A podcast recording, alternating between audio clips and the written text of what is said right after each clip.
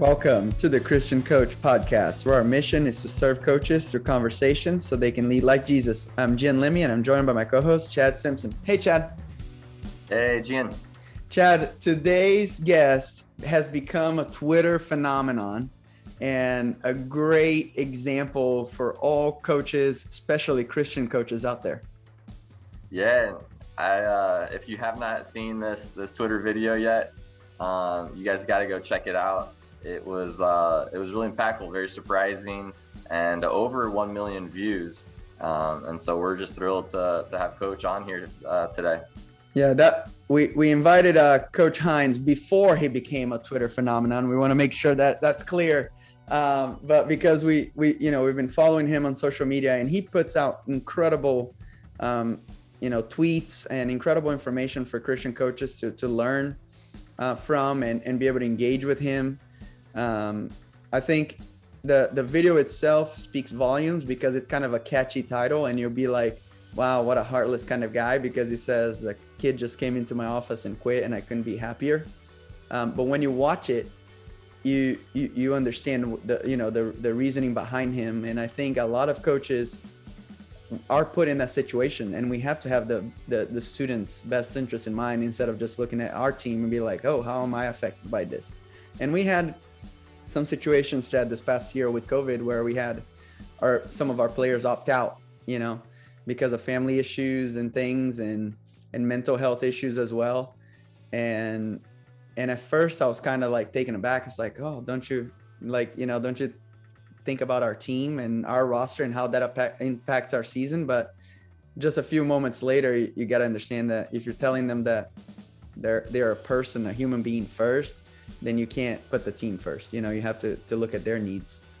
For sure. Yeah, I think sometimes we're just so zoned in to our team, our job security, these things, and we forget, what might be best for the student or what's in the student's heart. But I think heading into this interview, I think a lot of listeners are going to be surprised that Coach Hines' day job, I think hearing what he does on top of his high school football coaching, and even he shares some of the trouble that he got in the past, trouble with the police. And so appreciate his vulnerability and story there. But Coach, we're ready to get into this episode right now.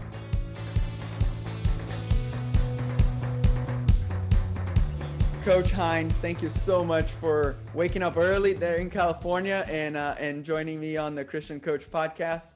Our first question is always, what does it mean to you to be a Christian coach? Well, first of all, thank you for having me. I am truly honored and humbled to be on with you. To be a Christian coach for me is everything. It's I coach high school football. And as much as I love the game of football, everything about it, from the off-season training to the game planning to the games, it's about the people. And for me, we spoke a little bit just a moment ago offline, about our families. My wife and I have 4 children, and we're blessed to have 2 grandsons. And I know, raising my own 4 children, that sometimes mom and dad will say the same thing that coach says, but because mom and dad are idiots, in the child's eyes sometimes, what the coach says holds a lot more weight. And for me, being a Christian coach, it's an opportunity to empower more people than we could have ever imagined. And that's the word that in conversations and podcasts continues to resonate with me, to empower not just my athletes, but their families. And, so many times we have, I know as well as you do as well, private meetings with our players and families that have nothing to do with tennis or football, the sports we coach. It's about their personal walk. It's about their personal lives. And many times they're not even Christians, the young men and young women I coach, but through living in a Christ-like way and coaching them in a way that shows them servant leadership and shows them selfless love, it just really opens up so many doors where they often will ask questions about my faith. Yep. And I'll make this very quick, but years ago I had a player when I was coaching in New Hampshire who injured his knee at the end of a game. I was walking off the field with he and his father, and his father said, Coach, what do we do about Matt's knee? I said, well, go home and ice it. We'll see the trainer in the morning. And I said, we'll pray about it. And he looked at me, all three of us were walking off the field. And they looked at me, they said, we're not Christians, we're atheists. And me being a lot younger and a lot more naive, I just looked at them, I said, well, I'll pray for you. They didn't appreciate that one bit whatsoever. I did still pray for them. Long story short, about 2 years after his son graduated, the father sent me an email, a very lengthy email, saying, we always watched you from the stands. We'd watch you on the other side of the fence during practice. And there was just something about you. Where do you go to church? And he proceeded to say that he and his wife went through a nasty divorce. He felt like there was nothing else in his life worth fighting for, and asked if he could join me at church one time. And he ended up getting baptized. And we haven't kept in touch, unfortunately. I should try to reach out to him, or I will reach out to him. But I think being a Christian coach is an opportunity to change lives forever and not just win games. Yeah. Yeah. I've been taking notes here to have some follow-up questions, but you did talk about how most of the coaching has nothing to do with X's and O's. You know, correct. I tell the story. We have a volunteer coach who's been with us for 4 years now, and he worked in corporate America for 25, 30 years and loved tennis, played college tennis, but never, coached before. And he wanted to start college coaching. And so he asked if we could be the volunteer coach because he loved tennis so much. And I said, well, college coaching is 95% whatever else, not tennis. 5% of the job is tennis. 95% has nothing to do with tennis. And I keep reminding him, it's like, well, I got to take the girls to open a bank account. Got to go, take them to Walmart. And now there's problem with the family or with the boyfriend. And it's like, and he always reminds me, it's like, yep, 95%. and for me, it's that 95% that makes it all worth it. Yep. Because you helping the young women that you coach open a bank account or learn to speak more fluently in a whole new land is going to change their lives forever. Yeah. Yeah. It's true. It's true. And then you're talking about how you're trying to send the same message as the parents, right? And then because they will listen to you. Do you have a system where you do interact with parents a lot more to know the background and know what the kid needs coming from, the parent side? Yes and no. One of the biggest challenges I feel like I have as a high school coach is letting the parents take a back seat and saying, don't be their coach anymore. Yeah. Don't be their advocate necessarily. And I know that's a scary thing for parents to hear. Yeah. Be their biggest fan. Enjoy watching them play. This is their chance. Yeah. Let them play. And when they have a question about playing time or whatever it may be, and I ask parents, before you reach out to me, and my door is always open, I give them my cell phone number, but I say, before you reach out to me, encourage your students, your children rather, as I will, to come to me themselves. Yeah. Let's empower them to have those sometimes challenging conversations, because that's the only way they're going to grow. Yeah. And I think way too many parents, with the best of intentions, bubble wrap their kids. They don't want them to get hurt. And they don't realize that what they're doing is they're really hurting their children because it's, you mentioned with your first child and you and your wife with your second, so often we grow through facing adversity, not that your children were in adversity, but facing challenges and struggles. And I think we need to allow our student athletes, our children, the young men, young women we coach, to fall and then help them and teach them how to rise. Yeah. And teach them how to rise in a way that will not just help them, but bless those around them. Yeah. Yeah. We've been very intentional. In high school, there's no recruiting, but, and with us in the recruiting process, being very intentional in talking to the parents and being very explicit in, we do not talk about playing time. If you think your daughter needs help, anything else, like if your daughter is struggling mentally, emotionally, with academically, then please, you can reach out. But if you're just going to come here, call to complain about playing time, then this is not the place. Cause I'm not going to go to your cubicle and complain about your spreadsheets, right. No, nobody's going to like that. And so, so we're very clear. And then I think that opens the dialogue, just to hear what the parents' needs are, and what they feel like they need from the coach as well. And it's been great. We haven't had that many issues lately just because we're taking that extra step and over communicating. Yes, absolutely. And I'm a huge believer in that as well, that you know, you can never communicate too much. Yeah. You know, and I teach fourth grade full-time at a private Christian school. And it's the same with our fourth graders, many high school students and many adults who are very, very well-educated and very intelligent didn't hear things the first time, because like all of us, we might sit in a meeting or in a class or a chalk talk, so to speak. Yeah.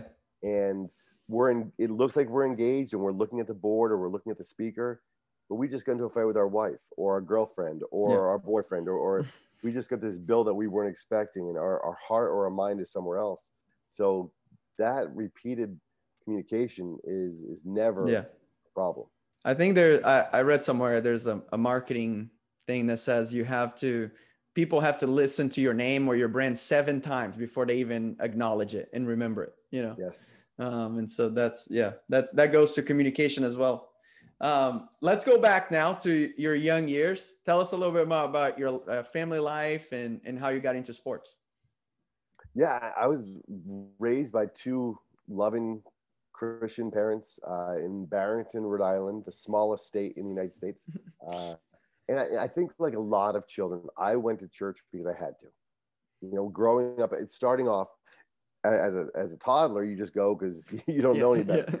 When I became a, you know, adolescent, you know, teenager, it was, hey, if you want to go out this weekend, you need to come to church with us on Sunday. And even with that being said, I always had a testimony of Christ, and I consider that such a tremendous blessing, because through all my rebellion, and I put my parents through some really difficult years where I went down some roads that led to a lot of arrests. You know, I would get into a fight with police officers often, truthfully. Were you a big guy back then? Yeah, I was always a decent size. But I would go with my friends, and I would drink, and I would get into fights, and I would still, as I got older and older, just my faith never left me. Or I should say, you know, Christ never left me. But then at one point there was an incident where I got arrested again, and a police officer, the police chief, the following morning that I had been arrested, called me into his office and said, hey, officer so-and-so from the town you grew up in told us about this fight. You beat up 3 of his police officers. And he baited me perfectly, because he said, you know, tell us about that. And I was being humble, but I was really just pretending to be humble, because I was still bragging about it with my friends. It was a cool fight and all that nonsense. And when I started to talk about it, he said, no, tell me really what happened. He said, you really beat up his players. So naively, I thought, hey, he wants to hear about the gritty details. Yeah. So I described what happened, and mid-conversation, he slammed his fist on the desk, and he said, do you know how many good people I know that are in jail for the rest of their lives because they thought it was funny? And for me, that was a huge wake-up call. Like, what am I doing with my life? So much like you, I'd gone to college, and shortly after college, at 22 years of age, my wife and I got married. And right then, I was like, I got to quit drinking. And I quit drinking completely, because it wasn't funny, you know, in high school and college, fighting and putting other people in pain and putting my parents through misery was never funny, although I thought it was. When I got married, I thought, you know what, I don't ever want to have my wife. And God put it on my heart and my mind of me walking downstairs one day, well before we even had children. And I could envision my wife sitting my children down and apologizing on my behalf, saying, Dad didn't know what he was doing. He was drinking. And I was like, oh my gosh, I refuse to be that father. I refuse to be that husband. So I quit drinking, and by the grace of God, matured a lot. And my testimony grew exponentially. And I think all those hard times I went through and all those trials I faced have helped me as a coach, because when I have a young man on my team, or a young woman, that is a troubled child or someone that's disrespectful, you know. I had read something a while ago, and this isn't my own, but it said, remember, and this was in regards to teaching. He said, they're not giving you a hard time, they're having a hard time. Yeah. And that was a paradigm shift for me. You know, and that was for me, my life was great, but I was just choosing to do a lot of stupid things. So when I sit down with a student athlete now that's having a hard time in the classroom or with their behavior or character, whatever it is, much like you with your international students, you can say, hey, I've been there. Yeah. I know how it feels to leave everything that's comfortable to you. I can look at them and say, listen, I was that kid that everyone liked, but no one thought was going anywhere. I was that child that put his parents through so many sleepless nights and tearful nights. And if you want it bad enough and you truly desire to change, you can change. And I think that gives a lot of comfort to people. Yeah. Did you have someone in your life in that moment, you know, early 20s that showed you like, hey man, this is not the way you should be living. You need to go this way? Or does it just come from, you know, a realization from God? I love that question, because for me, it wasn't, I've been asked often who are my favorite coaches or role models. And I was blessed to have great adults in my life, from family members to coaches, but there wasn't one that stood out. It really was the realization from God of, you know, just this is what I've given you. I've created you for a reason. You know, and my mother would always say, you know, whenever we would see someone that was a homeless person, we would drive by, or a person that had been injured in an accident, she would always just say, and I don't even think she intentionally meant for us to hear it, but I remember her talking to family members or friends and saying, there but for the grace of God. And I look at people's lives now, and I teach elementary school and I coach high school football. I don't make a lot of money, but I really do think I'm one of the richest people I know. It's my life is I'm blessed. You know, I have an amazing family. I'm blessed to teach and coach subjects in a class and sports I love. And yeah. You can see it, and hopefully people will watch this video too, but you can see as you're speaking, you know, that you do have that passion for your kids, for the students and the players that you have. What is one message that you want your elementary school kids or your high school athletes to know? What is one central message that you want them to know once they leave your care? That they're loved. I tell every student in my fourth grade class and every player after workouts or practices or games that I love them. And I had a father stop me one time. He's actually the senior pastor of where my wife and I go to church. His son was brand new to our program this year, and he got in his father's truck and was getting ready to leave. And I said, love you, Hudson. And his father literally was already in drive, stopped the truck and said, Coach Hines, what did you just say? And I knew he didn't have a problem with it. Yeah. But he said, I've never heard a coach say that to my son before. And I said to him, I said, Pastor, I said, you know better than I do. I said, but for some of these young men and young women, they may not hear that from anyone else in their lives. Yeah. You know, and sometimes I think, you know, there are a lot of people, in my opinion, that go to church with the best of intentions, but a lot of them are still struggling in their own walk with Christ. And a lot of them not intentionally trying to mislead anyone, but they dress the part. They wear their suit and tie, they wear the pretty dress, they look nice. They know how to act. Yeah. And they act a certain way, but they go home and behind closed doors, there's life, just like all of us, whether you're a believer or not. People have anxiety and depression and bills and whatever. So I to go back to your original question, I want those that I'm blessed to teach and coach to know that as much as I love the game I coach, I love the people more. Yeah. Go ahead. I was just gonna say that they can always reach out to me well after their playing days are over. Yeah. I think that's one of my happiest moments is when former athletes reach out and share just good news or share prayer requests or, you know, that they're like, well, I remember, you know, they had an impact in my life. They need to know about this, you know? Yes. I'm getting now to the age where most of my players are getting married and having kids. And I love getting those invites, you know, because that means that I meant something to them, you know, that I made an impact that was positive. Why do you think sports is so crucial to teaching young kids about character and life? For me, it comes down to, as an educator, I have a captive audience. And what I mean by that is the students in my class have got to go to school.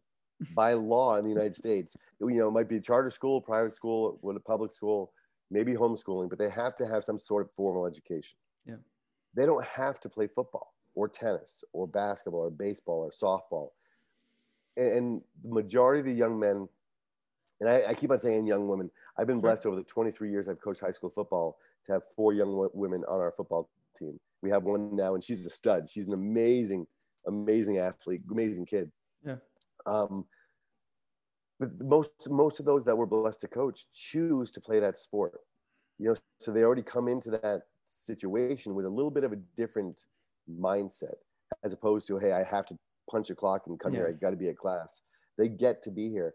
And I tell them all the time, and I tell our coaches, we never use conditioning, never, as a punishment, you know? And I said, first of all, that's like telling a 4th grader in my class, hey, you're not behaving. You need to go sit and read. That message sends that reading's a punishment. You know, and I don't want them to ever look at working out or running as a punishment. We work out and we sprint, so we become better athletes. So if I have a student athlete in my team that's just not listening to a coach, or they're not doing what they should be doing, first thing I'll do is I'll pull them aside and talk to them. And I had a coach this year. He's a great young coach. He was first year coaching, who started snapping at a player. He wasn't saying anything inappropriate, but he was really, really mad. Well, he didn't know that the player's parents just get divorced. He didn't know that the player has always had a short fuse and is on the verge of just tearing down and breaking down. So to save face for the coach, I say, hey, coach, I got this time. Don't worry about it. And I pulled the player aside. Yeah. And I said, hey, will you stay 10 minutes after practice to talk to me? I want to make sure he would. And he said, yes. I said, if not, I'm going to ask you to leave. So I wasn't going to, you know. And then the coach afterwards, I said, hey, let me pull you aside and tell you why we're not going to snap at him, why we're not going to do that. Yeah.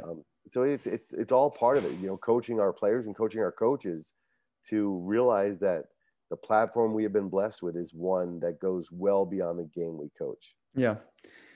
How do you incorporate faith with your coaching philosophy and all the stops that you've had in your career? I'd like to think I do it in everything I do. I pray. My wife and I are blessed to, we just came off a great vacation with some of our best friends. And when you live in San Diego, where do you vacation? we went to Kauai. It's fun. It's funny you should say that, because my wife and I recently, we moved out to San Diego 6 years ago from New Hampshire, where it would be ice cold, snowing six months of the year. Yeah. So it's right. I felt like we were leaving paradise to go to paradise. But I was talking to 2 of the other couples who are our age, a little bit older than my wife and I. And the subject, we talked about everything. Very funny conversations, tear-filled conversations. It was just the best time. And I talked about, I said, when you and so-and-so pray, and both couples looked at me and they said, well, we don't pray together every day. And I was shocked by that. And I said, and it's not better or worse. I said, Joe and I, for as far back as for over 27 years now, we've been married. We pray every morning and every night. And I pray in between. And it's not because I'm such a Christian. It's because I need to. Yeah. That's where my peace, that's where my strength comes from. So I pray for my players all the time. And whenever a player is struggling, I will, whether the parents are in the room, which I prefer, or not, ask them. And I always say, because I coach at a public school. Yeah. I say, hey, I might lose my job for this someday, but I'm willing to do that. And I'll say, let me ask you a personal question. Do you believe in Christ? And when they do, then I say, hey, do you mind if we pray? And I've never had someone say that they mind that we pray. I've had a good number of families, when I say, do you believe in Christ? They say, no, we don't. And then I just very nicely just change the conversation a little bit and go a different avenue. But every time I've asked that, they have paused and said, well, wait, coach, what would you have said if we said yes? Yeah. And I always just say, well, I would ask if you would be willing to pray. And about 30, not half, but about 30% of them will say, you can pray if you want to. Yeah. So I think it's that. And another one of my favorite quotes is, and I don't remember where I read this, but it said, always preach the gospel, and when necessary, use words. Yeah. I think St. Augustine maybe said that. Yeah. I believe you're right. Yeah. Yeah. And I love that, because it's important. Our words matter. You know, we should be talking about our faith, and we should be talking about Christ and all that he has done for us. But at the same time, our actions, you know, it's like the saying, our actions speak so loudly you can barely hear what we're saying. Our players need to see us in the good times and in the struggles, in the wins and the losses, living a Christ-like way. Yeah. There has to be a mix there of vulnerability and because when I started coaching, I was very young. And so I was almost the age of the girls that I was coaching. And I always wanted to put that facade of I am tough, like, because you need to respect me. I know I'm only 1 year older than you, but I'm your coach, you know? Right. And later now, as I get older and the age difference is bigger, I've learned that it's so important to be vulnerable and show like, hey, I do go through the same struggles. Like, I know your family's struggling. Yeah. My family's struggling too, you know, and show them how to handle those situations, right? You can't just say my family sucks, my life sucks, and this is it, you know? It's I'm going through a terrible time, but I have faith in Christ who gives me hope and joy.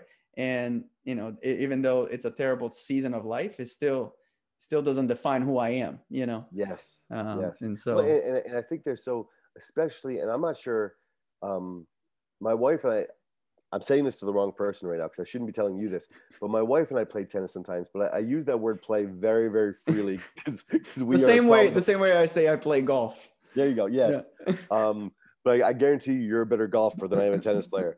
But I'm not sure about the world of tennis, but especially in the world of football, and I love it, but there's so many of those, and I love everything about the sport, but it's overpopulated with Neanderthal, stereotypical dumb jock. I'm tough, look at me, I don't show emotion. Yeah. And that's such a disservice, once again, to those we're coaching, because if they do respect us, they look at us as someone that's not shaken, someone that doesn't have struggles, someone that doesn't break down. And to your point, I think there's so much power in vulnerability. Our youngest daughter, just mid-season, we were blessed to have a very short 5-game season through COVID this past spring. And got a call from my wife one day at work, and she said, Sophie's in the emergency room. We don't know what's happening. The doctor said she had a stroke. Now, fast forward, they think it was some medication she was taking. She didn't have a stroke. She's fine. Mm.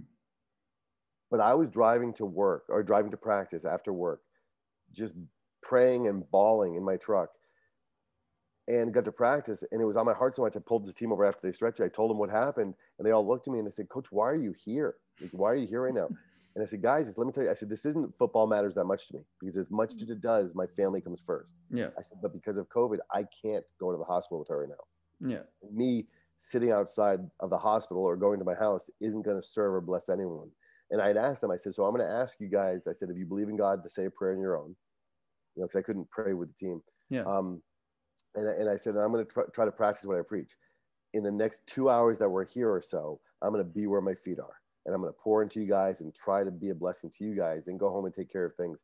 So I think that vulnerability allows them not only to find the strength there and then, but as you mentioned, years later down the road, hopefully, not hopefully when they go through their own struggles, but when they do go through their own struggles, hopefully they'll feel comfortable enough to say, Coach broke down, or Coach showed his vulnerabilities to me. I wonder if he'd be willing to listen to me, or I know he'll be willing to listen to me and help me out. True. Well, Coach Hines, thank you so much for coming on. This has been such a great conversation. I really enjoyed it. How can we be praying for you?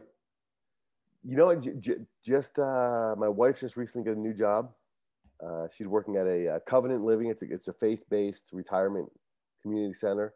Okay. And she's doing very well there, but kind of has a hard time staying focused, and hasn't been told that by her bosses. She's doing great, but just for my wife to have more clarity and focus in her day. Just that God will continue to work in me so I can be a blessing to others. Sounds good. All right, let's pray. Please. Dear Jesus, thank you so much for this day. Thank you for this great conversation with Coach Hines. Thank you for his faithfulness through the ups and downs of his life and career.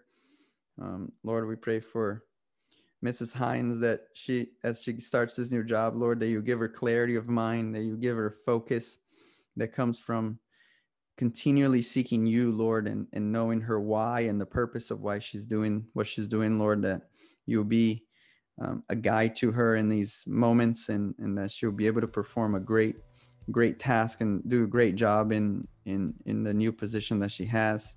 And Lord, I pray for Coach Hines, and that you continue to be in the center of his life, Lord, that he'll look for you, Lord, every day, every moment of his day, so that he knows that he's inside your will for his life. Lord, thank you again for this conversation, and allow us to continue to make an impact in the lives of the people that we come in contact with. In your name I pray. Amen. Amen. Amen. I love that interview, Coach Hines. We're so thankful that he came on and shared so much of his wisdom and experiences. There's so many takeaways from this one for me. But one thing I really liked, just thinking about him being at the public school, being bold to bring his faith into the office room and asking players and families, you know, do you believe in Christ? And bringing prayer into it. And you heard that story of how just asking that one question impacted that one atheist family years down the road. So we never know these seeds that we're planting, but I appreciate Coach Hines, his boldness to bring that into his office. Yeah, Chad. There are so many good one-liners as well. With Coach Hines talking about, sometimes we look at a player who is giving us a hard time, when in fact the kid himself or herself is having a hard time, you know, and we have to be looking at those cues that, you know, we spend so much time with our players, we can tell when something is off, and we have to be willing to engage and find out what's going on. And then I want to correct myself, Chad. I said the quote of preach the gospel and when necessary, use words. I said it was St. Augustine, but that was actually Francis of Assisi. Still doesn't change the power of that message. But I also liked the different side, you know, of parent involvement as well. I think he had a good balance in there of allowing the parents to communicate with him, at the same time, giving the parents the idea to empower their own students to come speak with him about playing time and all those things. And I talk about that in my book as well, Chad, you know, being open during the recruiting process. And with high school students, it's in that first team meeting or first parent conference, being very proactive in the communication of what you expect parents to do if they want to be a part of your program. Go ahead. And then the last thing I liked was also when I asked him the difference between being a teacher and being a coach. He teaches fourth grade class, Chad. And if you sign up for our Patreon group on the community, you'll get to watch and you get to see he's a big man. Like, he's a big dude. And I can't see him teaching fourth grade class, you know? But you can tell that, you know, and he's talked about being a teacher and how students are forced kind of to be there. They're legally, you know, supposed to be in class, but to play a sport, they are choosing in most cases. And so they, you know, a coach can have a real impact because the student is choosing to be near you, choosing to be coached by you. When a math teacher walks in, he's kind of forced to be there. Yeah. I'm thinking through just, he used the word empower just a few times, and I really like that. And he used the words bubble wrapping our kids, you know, and just that thought where for us at college, as college coaches, we see these 18-year-olds, like they've been bubble wrapped their whole life. And I know for you and me, Gian, our kids are still young. My oldest is 7 and yours is probably about 4. And so it's like, right now they're not ready to be handed a car or these big time responsibilities, right? But slowly from elementary school to junior high to high school, we have to let them fail some, let them make a few mistakes, give them chances to approach a coach or a teacher on their own. And so I think that struck me too, as we've been bubble wrapping our kids a little bit as they're young, and we know we need to start giving them some rope and leeway so they can be empowered to go out as 18-year-olds and thrive in the real world. Yeah, that's true. And Coach, my extra question for Coach Hines was, in his interview, he talked about praying with his wife on a regular basis. And we went into a little bit more depth into why he does it and the value that he gets out of it. And the importance of that routine with his family. And so if you want to hear that answer, that conversation a little longer, if you want to get some free, well, not free, but if you want to get weekly devotionals, it's, you know, for the price of 2 cups of coffee a month, Chad, you can, you know, they can have more access to more engagement with Christian coaches, and more things that will build them up as Christian coaches.